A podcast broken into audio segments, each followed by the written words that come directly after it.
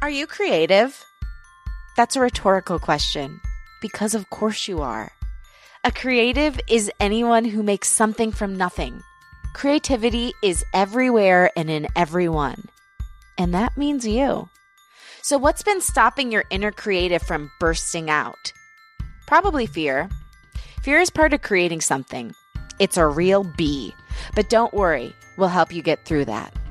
This podcast will be your guide to claim your creativity, redefine your relationship with fear, and build a new life centered around creative expression.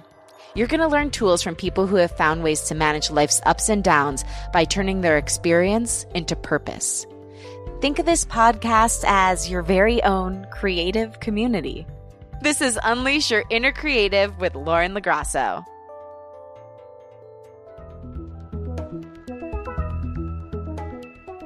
Hello, how you doing? Hope you're feeling saucy and creative. Of course, it's me, your host, Lauren LoGrasso, and I'm here with another creative check-in.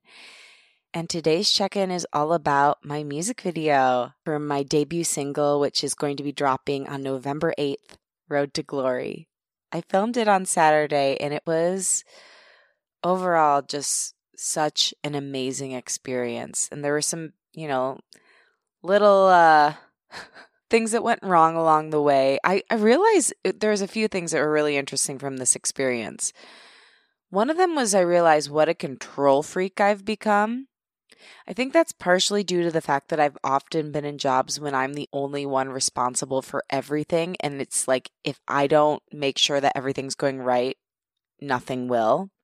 And I think another thing is because I have been hyper vigilant like that, I do tend to notice things that other people don't notice. But sometimes when you are the kind of person who's like, and I'm not type A in real life, I'm not type A, but I've trained myself to be type A in certain situations.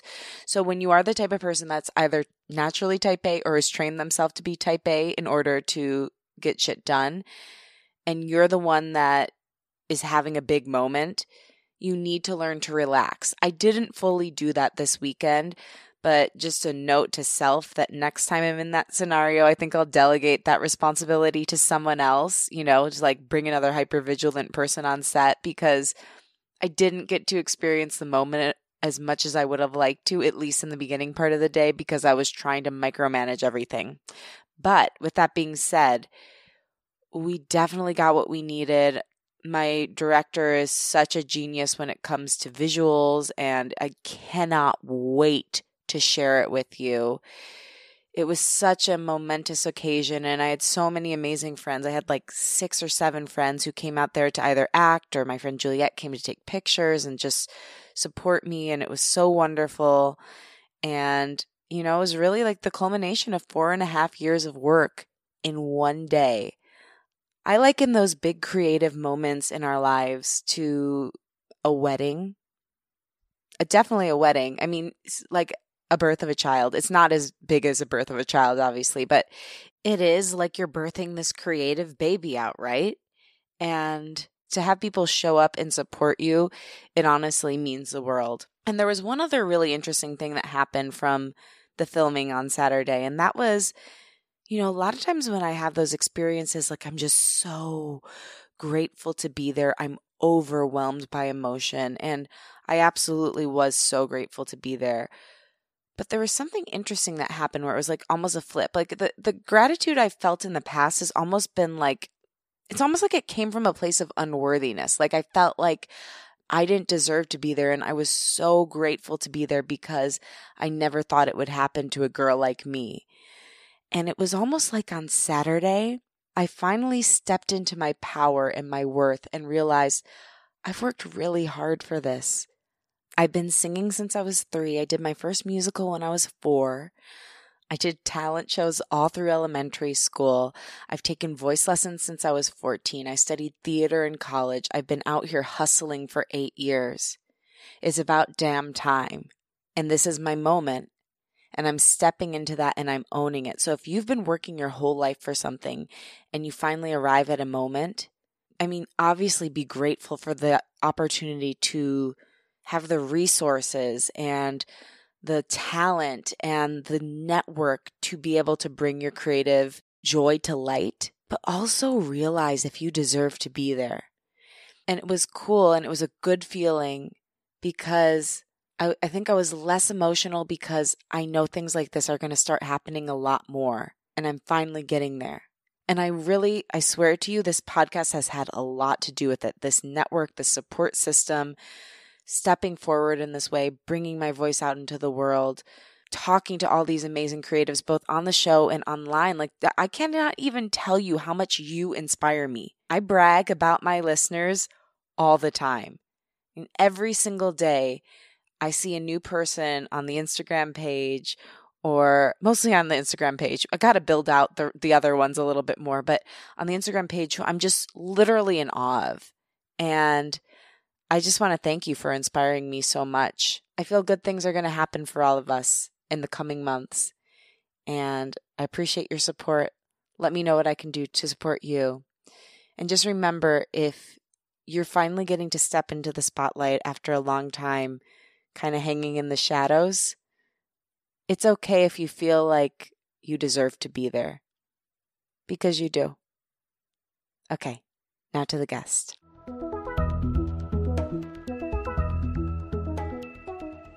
My guest today is Latoya D, also known as the Analog Girl. She's an anxiety awareness advocate, podcaster, and singer, best known for her show, Analog Girl Podcast, and for her Instagram page at the.analoggirl. Latoya has been in touch with her creativity since she was a small child. Growing up as a preacher's daughter, she often found herself singing in church. When she became an adult, she started pursuing her dream of becoming a professional singer with everything she had. But eventually, she grew weary with the constant rejection and lack of stability the career offered. She also battled with anxiety, which later turned into a scary case of depersonalization, also known as DP. However, it was in working through the DP and the physical, mental, and sexual abuse she endured in her youth that she finally began to discover her life's true purpose and the through line of all her experiences. She found her meaning in life is to bring connection and help other people find their way to live fulfilled lives. It was also through cultivating her mental health that she started the Analog Girl podcast, which is a health and wellness podcast with topics curated for anxiety management, mental health awareness, self help, and personal growth. She's created an amazing community, and I'm actually a part of it. I love her podcast. I wanted to share Latoya with you because she has deep insight on the connection between mental health and creativity. Hint without practicing good mental hygiene, it's nearly impossible to cultivate a creative life. It's a must. From our conversation, you'll learn manifestation techniques, how to make mantras work for you, how to figure out your anxiety code, how to redefine your relationship with spirituality and religion, figure out your life's purpose, and deal with the discomfort of being in between generations, in between jobs, in between experiences, whatever it is. Latoya is an expert on the in betweenness of it all. Also, please note since my guest is in New York and I'm in LA, we had to do it through a program called Zencastr, and sometimes it sounds a little funky. But overall, it's still pretty great, and I just wanted to bring you in the loop so it wasn't a surprise. All right, now here she is Latoya D, aka Analog Girl.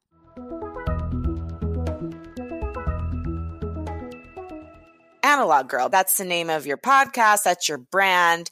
Where does that name come from and why did you choose it? The definition of analog is kind of like just it's not digital basically for people out there for the younger folks but analog is for me it means going back to my foundation uh, it means going back to my roots and when i started to suffer with anxiety i realized i had to go back to who I was as a child, who what my personality was, and go back and heal those traumas. And that's like got, kind of going back into the analog lifestyle. Like I was, I'm on the cusp. I'm one of those cuspy uh, millennials who had grew up analog, but uh, spent the rest of their their teens and their 20s and um, going into the digital world. And you know, the digital world is pretty fast paced, and we didn't have, you know, I didn't grow up with Instagram like a lot of people are, and that's where I got the idea to call myself the analog analog girl because I always want to be rooted and grounded in who I was before so that I can be able to live in this fast paced digital world. So, I mean, I think that that's so profound because there has been a massive uptick in anxiety since the dawn of the digital era and it feels like it keeps getting deeper and deeper and worse and worse and it's so hard to detach yourself from whatever i mean we can literally hold a computer in our hands right like this is beyond anything that humans ever comprehended and so how do you approach being an analog human being in this digital world dealing with mental health and trying to sustain some some semblance of peace and happiness? Uh, great question because it's it's it's it's very hard to do, yeah. um, especially for um, us young folks out here when we're you know living on our own and trying to pay bills and just trying to achieve the American dream. But what I've found is that anxiety has been around for a very, very long time. Um, I think now we're just pushing it to the forefront a lot, and where a lot of us are becoming very vocal about it, which is a great thing. And what I've, I think what's helping me is the fact that I'm just out here advocating for it and talking about it and processing with people and releasing myself of the embarrassment and the shame of it. So that has been one of the things that has been essential in my recovery and essential in me being able to get through it is being able to talk about it um, and being able to process it and, and not feeling embarrassed about it. Shame is such a treacherous thing in our lives, and I think it holds us back from so much good. And I'm curious, like, what exactly has been your approach to get at the heart of shame and to like admit what you're sh- ashamed of? Because I think when we can't admit that, like, there's been so many things in my life that have held me captive because I couldn't name them. Mm-hmm. How did mm. you start to name the things that were feeling shameful to you? Well, I can't take all the credit. One is because of deep prayer, a deep prayer life. Um, and I also therapy, girl. I was on the couch, like I was legit on the couch every week in and day in day out working on myself and and getting to the bottom of where this shame rooted from for me.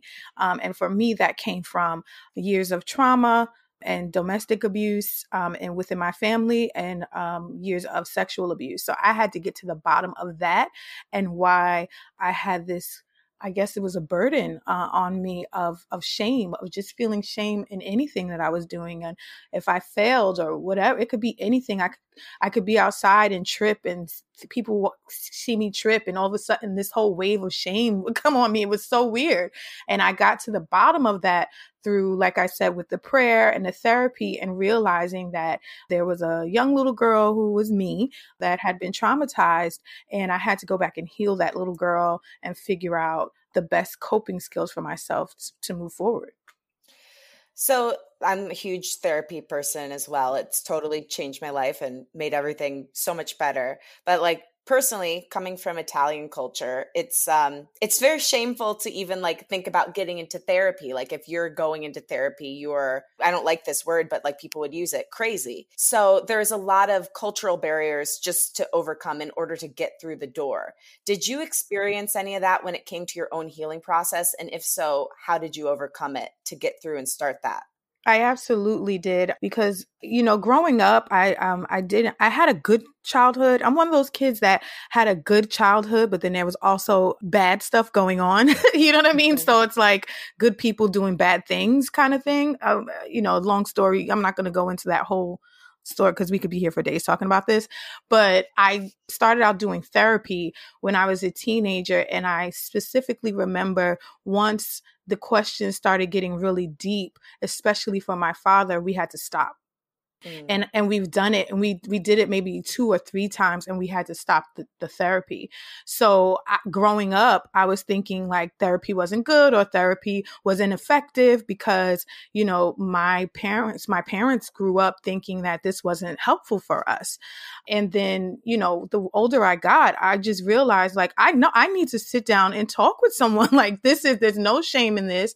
Um and also the whole the pro- the perspective for me was no one even has to know I'm going to the therapy. you know what I mean? Like so this can be a whole a secret with myself. This can be um, just between myself and my therapist and no one has to even know. So that's kind of how I approached it in the very beginning. Like I didn't share with anyone that I was going to therapy yet. I wasn't open about it because of the growing up feeling like therapy was ineffective and growing up feeling like it was an embarrassment or you're crazy or you belong in a psych ward. So I kind of just just kept it to myself. But then I, in realizing it, I was like, this is a decision for me. This is a personal choice. It has nothing to do with anybody else. And I started to confide in myself and have compassion for myself when I was going to therapy. And that's what got me on the trail of feeling like this is empowering, you know, and it changed. It flipped from embarrassment and crazy to this is empowering. And I started to feel great after my sessions. And that's how I pretty much got through it. And that's how I attacked the feelings of this is for crazy people kind of thing. That's such a good tip. You know, it's weird. I didn't even think about it, but I did the same thing. I have had two therapists. Like my first one was what I call my starter therapist. She was great to just like get the conversation going. And then I found my therapist like forever partner. Mm-hmm. And um, that's Jessica. She's the best. But the first time I did it, I was still dealing with all of that shame and anxiety surrounding even being in therapy. Yep. And so I did keep it to myself as well. Like I only told like a handful of really close friends that I knew wouldn't judge me for it. Hmm. and I mean, I do have to say, like people like you going out into society and claiming how therapy has helped them really helped me finally become confident with saying, Hey, I went to therapy and I was better for it. And I'm curious, like, how did you go from like feeling like you didn't want to tell anyone about it to knowing that this was your story that you had to share in order to help others? Well, what happened with me was something really dramatic. So I started to suffer with a symptom of anxiety called depersonalization, or in the community, they call it DPDR. So there's depersonalization or derealization.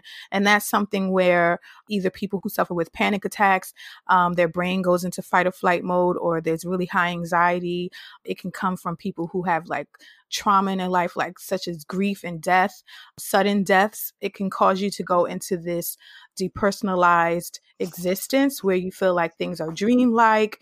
Um, you feel like um, your body, you're not connected with your body. It's just, it's a form of disassociation and det- detachment from your body and also your environment. So I started to go through that. And that's when I was like, oh no, I cannot keep this to myself because I was literally in my head so much thinking that it was so crazy that I even thought that I would might have died and I was in like a purgatory. Like it was very strange like that. So there was no way for me to even keep that to myself anymore. And at that point, I was like, I don't care about shame. I don't care about embarrassment. I just want to get back to being normal who can I talk to that's going to help me to be normal? You know, so I started to share with my mom. And, you know, my mom is very spiritual. I'm a pastor's kid, I'm a preacher's kid, or rather, whatever you want to call PK.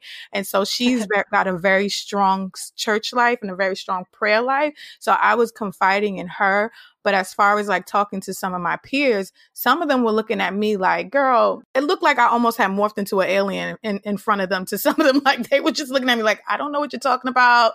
But I still felt like I had to talk about it because the more I, I kept wanting to engage with people because I wanted to feel normal again and I wanted to be reconnected again. So I think the more I started to keep sharing and sharing is the more I started to feel connected. So that's why I decided to start talking about it. And that's what got me. It was a dramatic thing, I would say, for me to get through the shame and the embarrassment because I wanted so bad to get back to normal and to heal from the depersonalization. That's a really profound statement, though, that just by talking about it and putting it out there and engaging in what ended up being one of your creative outlets, which is mm-hmm. your amazing podcast, you really helped yourself heal from this thing. And by holding in our truth, we can't ever fully heal. No, absolutely. And the more you hold in your truth and the more you suppress, the more anxiety comes, the more depression comes, the more loneliness comes. Um, and even if you can, even if you got to just sit in your house and talk to yourself, you know, and start to journal and just write your feelings out. Those are things that I was doing because I live alone and I spend a lot of time alone. So I was, I had to start doing things in my home that were outlets, which was the podcast, which was writing in my journal, which was starting to go to the gym. It was just a lot of things that I had to start pushing myself to do, even though I was alone that that these activities I didn't necessarily feel alone in, if that makes any sense. I mean, total sense. You know, you talk about healing from depersonalization, and I'm curious like, I know you did therapy and obviously the podcast, but what did the actual process of that look like? And how did you know when you were out of it? That's two part, two folds. Okay, I'm a hundred percent healed. I'm like, how do I explain this? Because it's just such a confusing thing. um, So you're saying, so again, you're asking, how did I know I was in it and how did I know I was healed and come out of it? Yeah. Yeah. Like, okay. how did you know, like, today I'm in depersonalization and the next day I'm out? Like, okay. what was the turning point? March 1st, 2018.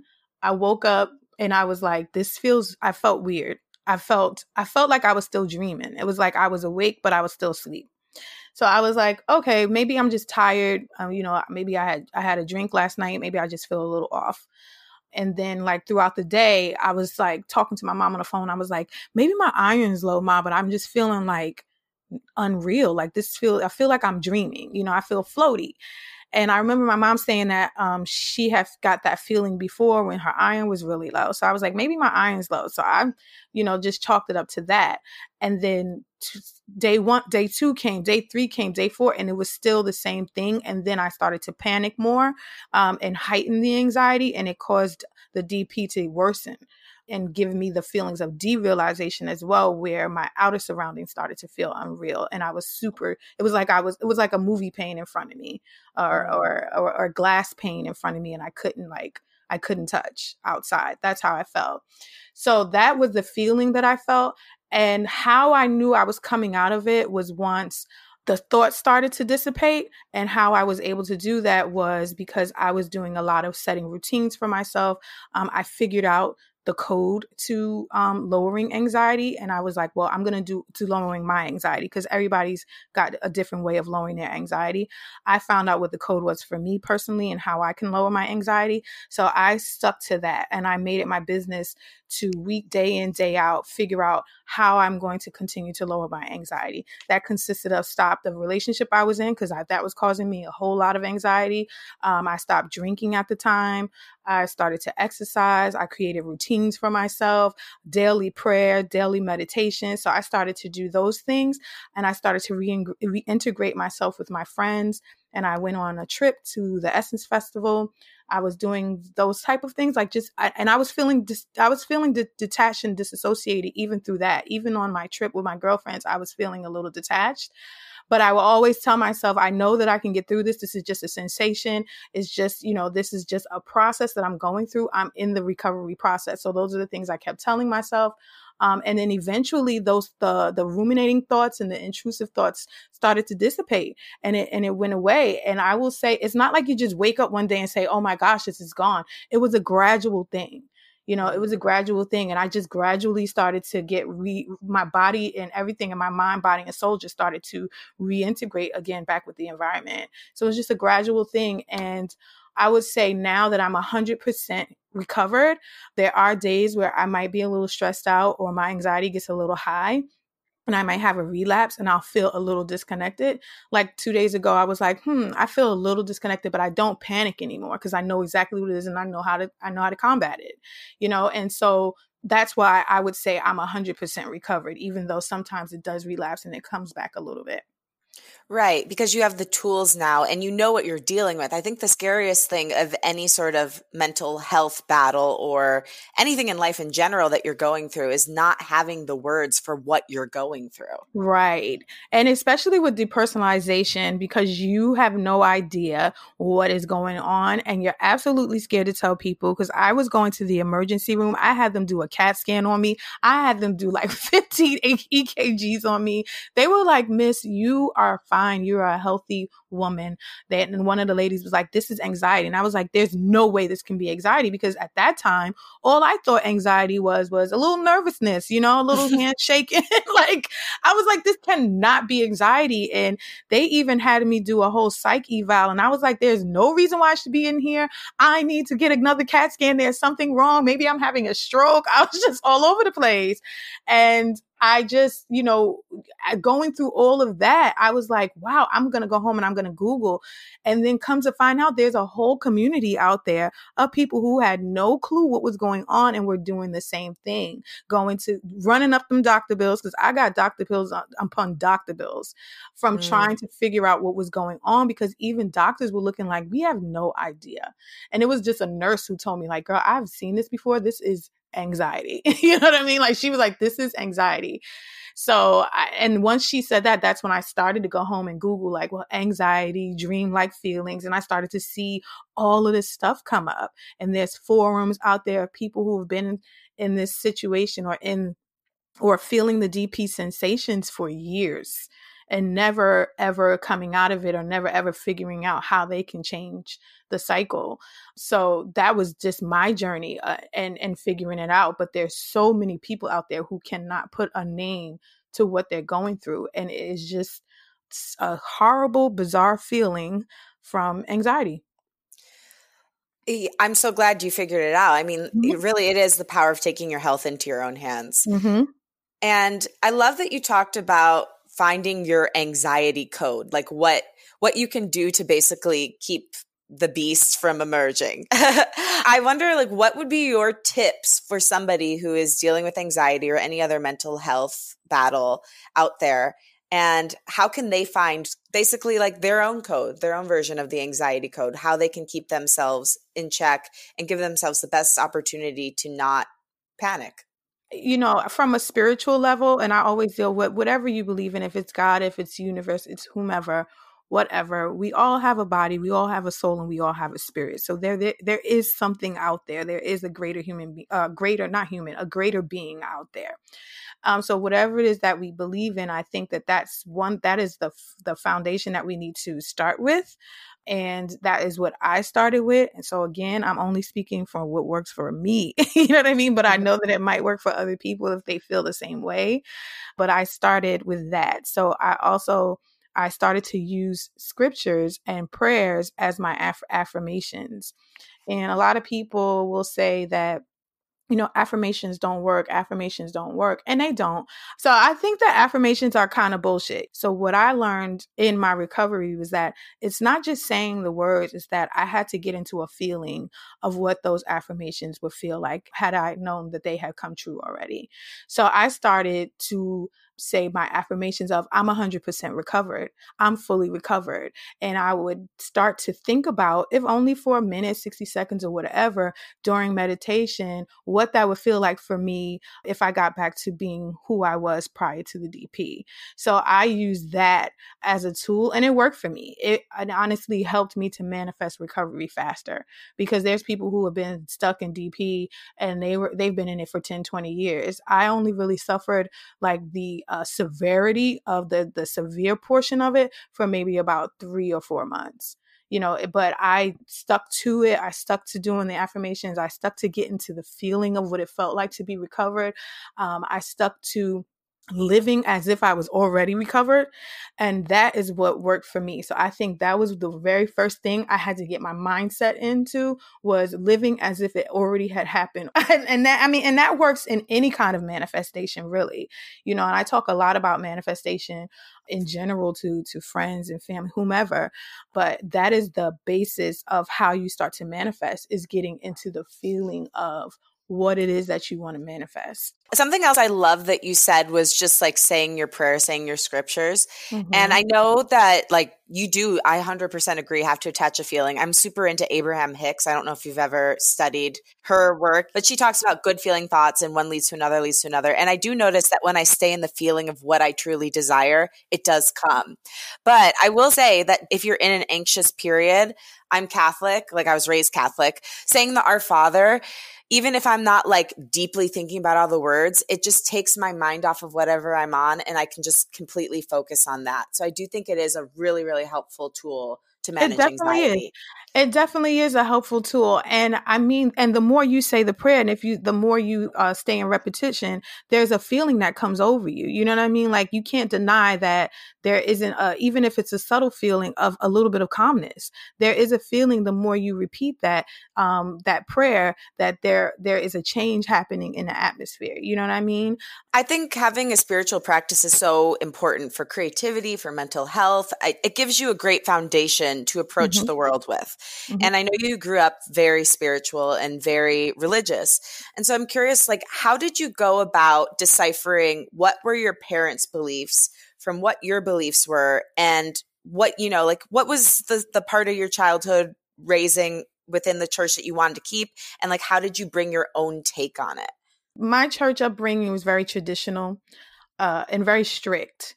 So there was a whole lot of trial and error for me and a whole lot of rebellion for me to figure out like exactly who I am in Christ and what I want to do and how I want to live for quote unquote like lack of for uh, how I want to live a righteous life um for lack of better words. So I had to embrace who I am fully and I also had to embrace all my mistakes and every everything. I had to embrace everything about me and I'm still in the process of embracing all of that, but and then embracing the fact that I'm one of those girls who's a progressive Pentecostal Christian. Yeah, I mean, I love Jesus, but I curse a, a lot, really. I was going to say a little, but I curse a lot. You know what I mean? Or I, you know, I haven't mastered being this perfect Christian who, even with premarital sex or anything that comes up, those things um, have become a personal choice for me. And it's all, and, and I, I, think a lot of it has to do with doctrine um, and religion, religious rules. And I try mm. to not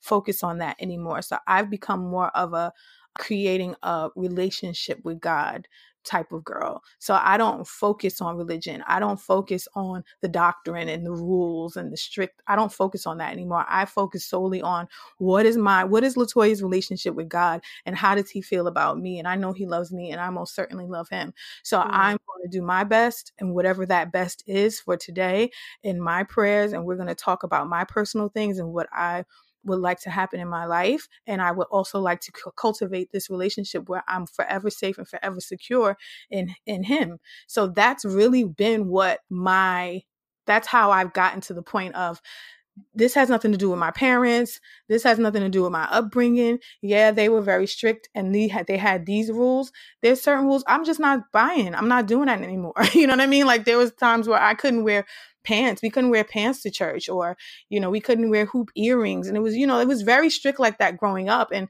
all of that is out the window for me because that that has nothing to do with the relationship that you have with God. So I solely focus on the relationship I have with God in Christ. I've kind of come out of the shadows of being a PK and developing a relationship. yeah, I think for me, because I love the tradition of Catholicism. Like I think like the mass is beautiful and I love the prayers and I love the saints, but a lot of the rules to me are absolute bullshit. And mm-hmm. like I, mm-hmm. I hate the fact that women can't be priests. I hate the way that they view gay people. Like mm-hmm. th- those things are not in integrity with me. So what I do and what I think you're saying is like take the good, take what makes sense to you, leave the la- the rest and really focus on your relationship with spirit. Like, what's your relationship with God? What is your relationship with the higher being? All the other stuff, a lot of it, you know, they're rules that men made. And yeah, so, absolutely. Absolutely. Yeah. And I think that that also, too, is like it's a distraction you know and i feel like we get so caught up on you know what people are doing to us and what what we what is wrong and that should not be done but it's a distraction because if we were all just focusing on the relationship that we have with God and how we can make ourselves better and then in turn when we make ourselves better we're able to give more to other people so that they can make them, themselves better like that's the the goal for me. And I think if we can all get on that path it would be a little it would be much better you know what I mean? So I think that it's I know that the rules in, in Catholicism and in, in my in the Pentecostal church for ourselves, same thing. There are certain organizations that don't allow women pastors. I actually have a, a woman pastor, but there are other churches who don't. And, you know, it's to me when we get hung up on the rules and we let the rules dictate how we develop our relationship with God and Christ, um, that's where we miss the mark because yeah. that is the distraction. Yeah, it's almost like a false idol, honestly. Mm-hmm. So, something I talk about a lot on the show is like, I think that there's like maybe a career purpose, right? Like maybe someone wants to be an actor, or they want to be a writer. But then there's also an overarching purpose to life, like a thesis statement that guides everything you do, a filter for your life. Mm-hmm. If you had to say, what is your life purpose and why? It's been such a journey trying to find out what my heart, my life's purpose is. it's been so it's been so uh, it's been an interesting journey trying to figure it out and i think i made the mistake of thinking that it was i was trying to make it something extremely tangible like i can say okay this is it i'm supposed to be a singer you know but i think that I've I've narrowed it down to my life's purpose is really supposed to just be about helping people and helping people to live fulfilled lives. And the way I've come to that is that I've had to learn how to live a fulfilled life myself. I'm still on the journey of living a fulfilled life, but I've been also given a platform and a lot of people have confided in me to help them to live fulfilled lives and I think that's absolutely what my purpose is. What's your advice for someone who's struggling to lock down whatever that thesis statement is for them? You know i think that it's again this is this comes with a lot of trial and error a lot of prayer a lot of meditation just silence in the mind and a lot of just writing down you know what it is that you like to do. So what do you like to do? Um, the way i got to the bottom of this and i actually did it um, one in, in the next episode for my podcast is that i was able to say okay i i used to sing and i love singing. Why did i love singing? Because i love to be connected with the audience and you know i've always been a person who who's um, done public speaking or singing or been in performances or just wanted to be in entertainment. But when I got to the root of why I like to do it is because I like to, I like the effect that people got when they got to see me perform. I like the connection that I made with the crowd. I like the connection that I make with people through the talents that I have. And so coming to that was when I was like, hmm, okay, I think it's more so about connection for me. You know, even I love being in a relationship and I really want to be in a relationship because I just love human connection. That is my drug. You know, mm. so I figured that I figured out that it's really about me building these correct connections and building these relationships. So I think that when you're trying to figure out what it is that your purpose is, you need to start writing down your list of what do I love to do? What is it that I've done in my life that I felt the happiest? Starting from there and what what was that so say it's it's when you write so someone says, I felt my happiest when I wrote this paper in college and then I got an A on it. So if that's what it is, then you now go back to what, what did that make you feel like? And why did it make you feel that way?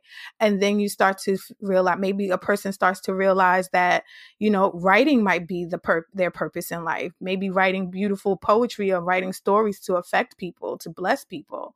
You know, it's just, you, I'm just making this up, but that could be what it is. But to just start with the first question is, what have I done? What have I done in my life, my entire life? What's the one thing I can remember that I felt totally fulfilled and so happy when I did it? Starting from there and then questioning, okay, so how did this make me feel? Um, why did this make me feel like this? What was the outcome of that situation? And how can I do more of it? Why did I stop that? Did I did I continue to do this? Did I stop it? If I continue, does it still fulfill me? You know what I'm saying? So that's how I kind of like started to figure out where my purpose was and what it what my purpose was and why I was here to do it. Fantastic advice. And I love that the very thing that you figured out was your purpose was what you did, which you found the connections between everything. And then mm-hmm. your purpose was how to, you know, live a purposeful life and, and help others do the same thing and find those connections in their own life. That's pretty powerful. With singing, is that something that you grew up wanting to do? Was that your passion when you were younger? It was absolutely. Um, I used to, to, be singing Whitney Houston to the top of my lungs in my room, so loud. Sometimes my mom, it would be bedtime. My mom would be like, "Shut up! like, shut up that noise." But I absolutely love singing. Um, I recently got a chance to sing at a concert um, two weeks ago, and I was like, "Wow, I hadn't sung in so long," and I just felt amazing. Like it just felt great, even though I was running on the stage and my skirt was stuck in my stockings. We could talk about that later. but it also showed me like, oh, okay, girl, you're really getting through this anxiety thing. Cause I mean, I started sweating and I got nervous, but I got right through it and stayed and stuck with my song. Um, but it was a great fulfilling moment for me. And I just really love singing. And I stopped pursuing it because the older I got, obviously in the industry, the older you get, it's just, it's just extremely hard. I try now to sing as much as I can in the church. Is that something that is still a dream for you? Um, I don't know that it's a dream anymore. It's something that if I was given the opportunity, I would do it. I definitely would. But I'm not. I don't really I don't feel like that's a dream of mine anymore that I feel like is tangible for me but ultimately i mean i don't know where god can take me you know maybe i can i can i'm creating a lane for myself with my podcast so maybe i can start to express myself through music through that way you know what i mean so i just don't know where it's going to take me at i think it's interesting because you know when we grew up wanting to do something i wanted to act i grew up wanting to act so badly and mm-hmm. when i mm-hmm. moved here and life started taking me in a different direction i started following the doors that were opening for me because acting was breaking my heart and i didn't have a healthy relationship with it Mm-hmm. But I kind of had to talk little Lauren off the ledge and be like, mm-hmm. hey, you're going to be okay. I know this isn't what we wanted to do originally, but this is a better opportunity. Did you have to do that at all with your inner child when you started going away from singing? And if so, absolutely. how did you do it? Absolutely. Absolutely. I because I used to audition a lot, heavy, and it was so hard, especially when you would get callbacks and get callbacks and then get right so close and then they'd be like, "Yeah, we went with this person." It, it, that has got to be the worst form of rejection for me, in my opinion, because you know, you just in your mind, you're like, "I got this." When you really in your mind think you have it and you don't, and it's snatched from right under you, is what was starting. That was what was breaking my heart. Um, and I definitely had to talk my le- myself off the ledge many a times, crying on the train coming home from auditions. Mm. And I just was like, you know what?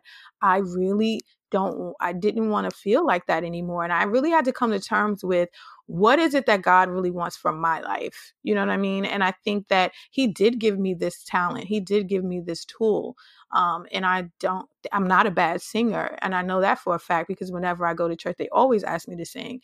So maybe that is what my outlet is, is for this voice. Maybe I use it, my, I use my voice for singing in church and I use my voice for speaking in my professional life, you know? So I started to, as, as much as like the same as you, Lauren, like I, you just started, started to, I had to go where I was make, able to make money, you know what I mean? Because that just wasn't, it wasn't uh, an option for me to make money as a singer. Now, I did make money as a singer as a background vocalist, but I will tell you that I never felt I never, and I'm saying this for the first time out loud, like I just never felt fulfilled in it because I always felt like if I'm going to be singing, I would like to be the lead singer. You know what I mean? And I didn't. Yeah. I feel like that was just not a. Uh, that just wasn't a good a, headspace for me to be in.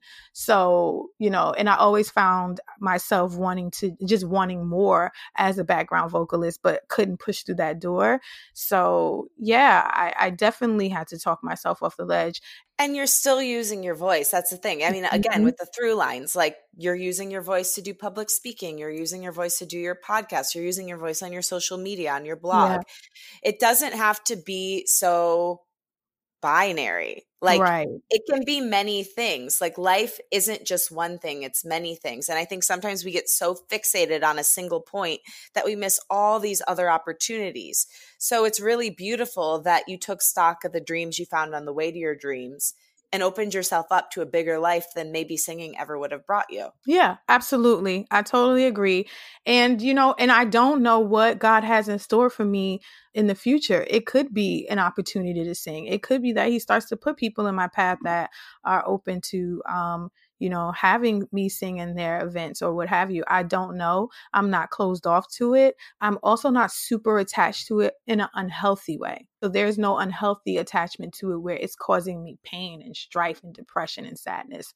I'm not attached to it like that anymore. And I think right. that, that that's a growth thing and I think that that's a that's a that's me formulating my relationship with God is because we're not really supposed to have we're not supposed to look at these things even if it's a, even if it's a talent even if it's a goal we're not supposed to idolize it in that manner you know what i mean and i think that i was able to release myself from idolizing those things and causing myself discomfort right even mm-hmm. when you put your creativity on a pedestal it can be real unhealthy absolutely and you talk about being almost 30 and you you really i mean i I was blown away because you were so vulnerable about it and talked about how it scared you and how you felt like maybe you hadn't achieved what you wanted to. But my whole thing is the power of the late bloomer. And I believe that there's even more buildup and profound ability to express when you have had a longer gestation period as a creative. Mm-hmm. And so I want to know what you know your future goals are and what your advice is for other late bloomers out there who are still figuring out their path how to stay true to whatever their vision is and go forth knowing that they have more power because they waited longer. I'm almost 40. I'm 39. I'll be celebrating my 40th birthday in November, which I'm su- super excited about. But it has been a struggle because we this is a millennial driven world. Um, and everything is kind of to me, I feel like a lot of things content wise, industry wise, just in general are to the millennial first. And I feel like my era of we're like exennials, you know, like I, I explained mm-hmm. before, where um, we, you know, grew up, we were born in that analog era and then we grew up in this digital, the beginning of it. We kind of gotten pushed by the wayside. And that was one of the reasons why I created Analog Girl too as well for our community, but also to, I, I, I get a whole bunch of younger folks, I get older, older folks. So it's just for everybody, but I specifically had done it for us because it's easy for us to get caught up in this millennial driven environment and feel like we're less than or feel like you know feel ashamed to say that I'm 39 years old. Like there's hesitant I'm hesitant even now to say that on yours cuz I'm like people are probably to be like oh my gosh she's so old. You know what I mean? Like so I'm hesitant to say that because people have deemed us like old eh, which i don't get. So you know i my advice is that one is to ignore the bullshit. Like i have no patience for that shit anymore. Um, i have a friend who's younger than me. She's 27 that's another thing. I always attract all these young kids well not kids young people. And you know they they make these assess uh, or, or or assumptions that you know we're so old and this is old and what you're doing is old and I'm like, how does that work? Like, I don't get what the infatuation with is with the word old. I don't get it. But I definitely have come to a point in my life where I'm just ignoring the bullshit because I'm seasoned a little bit. I do have a lot more experience. I thank God for the experience that I have. Uh, and this has helped me to be able to build what I'm building now for myself. Do I feel like I'm racing against time? Sometimes I do. I got to be honest. Like, I'm nervous about that. Like, is it too late for me? But then I start to read other people's stories of people who started who didn't get, you know, who didn't catapult into their life until they were in their 50s or 60s. I pray that that's not my story. I pray that it happens sooner than later, but it did give me inspiration that I'm not the only one out here who is kind of a late bloomer and who's figuring it out. And I'm grateful that at this point I'm figuring it out, but I'm I'm figuring it out at a time where I'm a lot more clearer mentally. I, I understand what it is that I my body can go through physically as far as anxiety and depression. I'm able to know exactly what those tools are that I need to use in order to cope. You know, so I'm thankful for those things. And I think that was probably just God preparing me. Um, and that's why he's put me on this journey I'm on. So I say for people who are in their 30s and their late 30s and they're going into their 40s and maybe things aren't working out the way you think they are, it's all in God's timing. And you just have to be grateful for the good and the bad that you're going through and use that bad um, to be able to do the things that you want to do in the future. Use that bad to teach you those lessons of what you should do, what you shouldn't do next time around. You know, that's the kind of that's the kind of stance I've taken um, moving into going into my almost 40 term. Beautiful. And realizing sometimes rejection is protection, like you said. If you had, yeah. let's say, when you first moved to New York, I don't know how old you were, but like, let's say you were 24 and you were pursuing music and you had your big break, who knows what would have happened to you with all the mental health things that you needed to go through and, and move through and learn tools for, you didn't know it at that point. And yeah. so I think about that all the time. Like if I had gotten my big break in acting when I first moved out here, I would have been destroyed. Destroyed. Yeah, I, yeah, absolutely. Well, I was born and raised in New York, so this, this was this was our our um you know I'm born and raised from the Bronx actually, and this was our way of life. Like everything was a rat race from what from the from very from what I can remember from my very like my teenage years, things were just always a rat race, like just always. And I feel like that about New York, like it's just a rat race, and we're all trying to achieve this American dream, and especially for singers here in New York, especially in the hip hop scene, like it's just everybody wants to be a rapper, everybody wants to be a singer, you know, and um, you're just dealing with a lot of pressure of, you know, we all want to be Jay Z and Beyonce. Like, you know what I mean? Like, we're just always dealing with that pressure. And yeah, like, it's just hard to, it's hard not to succumb to that. But ultimately it is like the, the rejection that I have dealt with is hard for me to process and I am still dealing with it to this day. But I do honestly believe that it is making me the person that I'm becoming right now. Strong. Mm-hmm. You speak about New York and how it is a rat race, and a lot of creative people want to move there but are afraid. What's your advice for someone who's listening right now who is just dying to move to New York? just do it. Really, seriously, honestly, and truly, just do it.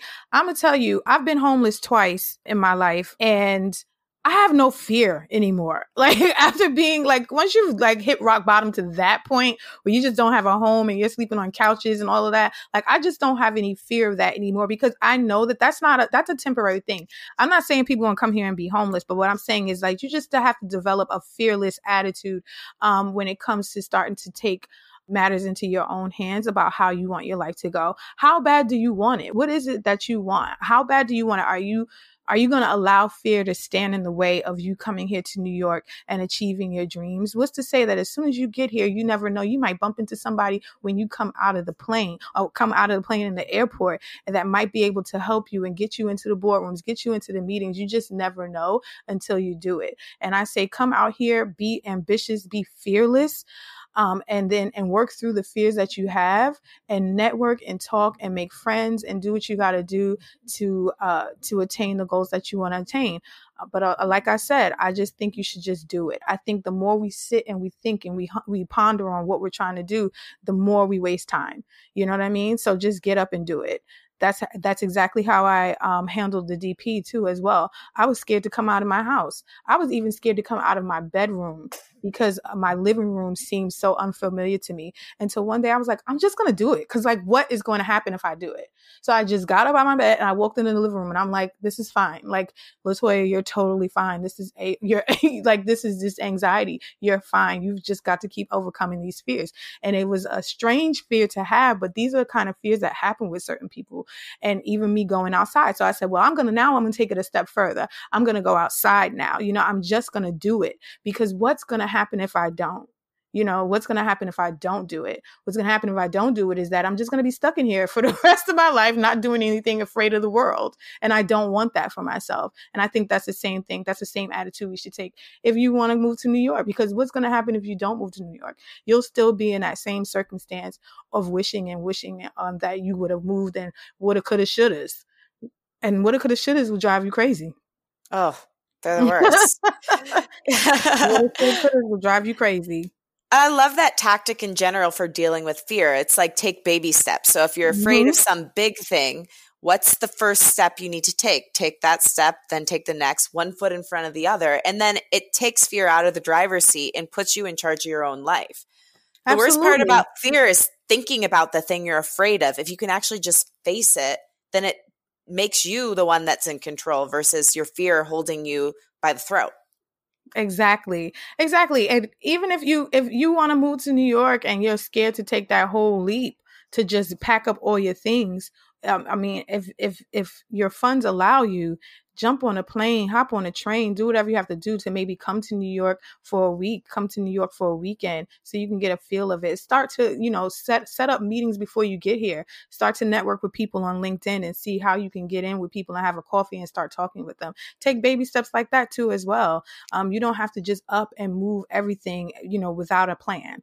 Have a plan for it, you know? So it works Definitely. Out. Mm-hmm. It's and that having a plan takes the anxiety out of it. At least to exactly. Yeah, having a plan, just like routines, take take the anxiety away. Mm-hmm. So let's talk about the Analog Girl podcast. I love what you're doing with it. I want to know when the thought came into your head and how you went from thought to execution with the podcast. I don't really have anything deep to say other than one day I was in I, w- I well, actually, I was in talks with a podcast network to do um, a podcast, and it was the typical um, talking about current events, kind of ratchet style podcast, if you will. And so I had I was developing it. I went in to do my pilot, but unfortunately, I went. That was when the whole depersonalization started, and I was just completely out of it, and I lost that opportunity. So I still had this desire to do the podcast even through the DP. Um, and one day I just woke up and was like, well, even though that fell through, I'm still going to try to do this on my own. And I'm just going to post this on SoundCloud and I'm just going to push this out and see what happens. Um, and that's what I did. I saw I, the first episode is so raw. I had no intro on there. I think I was even crying. I was explaining um, what I was going through, and you can just tell the you can you can feel the rawness actually in the podcast of where I was and, and the darkness that I was in at that point. So I just literally just spit everything out on the mic and I just posted it that's how analog girl came about I, it was always going to be called analog girl prior to when I was pitching to the other network and doing the pilot. So I just kept those names. But um, the whole becoming an anxiety advocate started after the DP. And that's when I just sat on the mic and was like, I'm just going to push this story out here and see where it goes. And what's your dream with the podcast? Like, ideal world, where does Analog Girl take you? I mean, I hope it just takes it international. I hope it takes it to any household that needs help with recovering from anxiety you know like i i just i that's what i really hope i hope it it goes to the right people who really need help, who want someone who can who they can relate to, who talks to them real about it, you know, and who's not candy coating this shit and just calling it, you know, whatever, or just being on trend because you know anxiety has become a whole trend thing now. Like I don't talk to people about anxiety as if it's a trend. I talk real life shit. You know what I mean? Like this is shit that is bugging us out. You you you, you get all types of anxiety. So I really hope that I reach people in all places of the world who are going through this kind of stuff. So that's really where I, I can I see it going. I'm hoping. I know it, it has reached homes internationally, and I just hope that it reaches more. So you've had a lot that you've gone through and that you've survived, and you've turned your pain into purpose several times. There's mm-hmm. a lot of people we've had really painful things happen to us in our past. Maybe we've endured abuse and we're living with that. Maybe we've gone through a really painful breakup the thing is, a lot of times when we go through those things, we take it to mean something about who we are instead of realizing those were just things that happened to us and it wasn't mm-hmm. our fault. Mm-hmm. How have you gone about, I mean, really saying like this abuse happened to me, but that's not who I am? And what's your advice to someone else on how to do the same thing? Through my therapy and I, my therapist, whom I love, Dr. Melanie Stiles, she's like the dopest therapist I've ever had um, she has taught me that when life happens to you, life doesn't happen to your spirit; it happens to your soul, and how it really it affects your spirit, but it really happens to your soul. So you have to do a lot of deep soul searching to figure out, you know, what it is that the trauma, what trauma has affected your soul you know what I mean? Because in in essence, we all and and when we're listening to podcasts like this and when we're seeking therapy and stuff like that, that means that it's in our spirit to survive. It's in our spirit to not be oppressed. It's in our spirit to push through. You know what I mean? And it's just that we're dealing with situations, traumatic situations that have affected our soul. So I believe that when we get to the crux of the matter and deep rooted um, issues um, and what has affected our soul, that's when we'll be able to really heal and, and push forward um, to live this uh, this wonderful, prosperous, purposeful life. What's the difference between your spirit and your soul? Now, so the spirit is is your this I I always get a little bit like tongue tied with it because I try to explain it and I hope it makes sense. So the spirit is really like who you are in essence, um, what your you know what you what you believe, what you want, your values. That's where your spirit comes, and then your soul is the feelings that you have, your emotions, your will, that kind of stuff. That's in mm-hmm. your soul. Um, so I think that that's the difference between it. And that's why, um, when it comes to emotions and things like that, and that's why your soul gets affected as so much more than when your spirit would get affected when things happen to you. Ah, okay. That's a good delineation. Mm-hmm. So, my final question I want to go back to little Latoya. And I believe creativity is intricately connected to the inner child.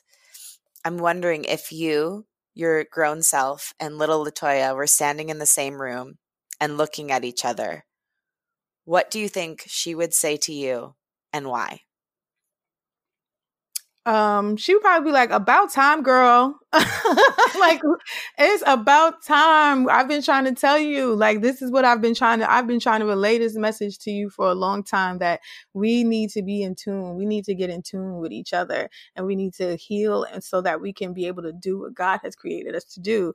So, I really believe that um, that, that there is a sense of relief with the young the young Latoya, um, and that she is definitely speaking to me and of and she's happy. You know what I mean? Um, she's happy mm-hmm. that we are found we've found our outlets and we found ways we've found the definition to what has been going on with us all throughout these years. So I think that's what she would be saying to me. And she's definitely like, hell yeah, girl, we got this. like, we got this. Yeah, I think that's what's going on. And what would you say to her and why? For me, I'm very apologetic to her because the adult me acted has acted irrational a lot of times due to the trauma and and things that I've gone through and fear of rejection.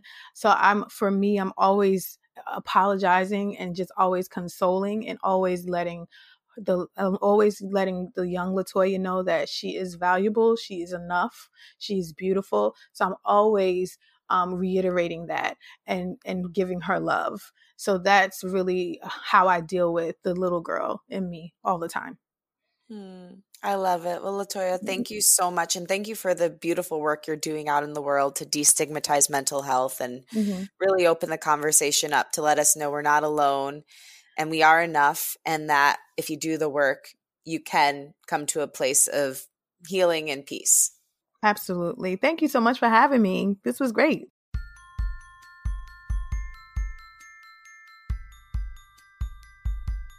Thank you so much for listening and to my guest, Analog Girl, aka Latoya D.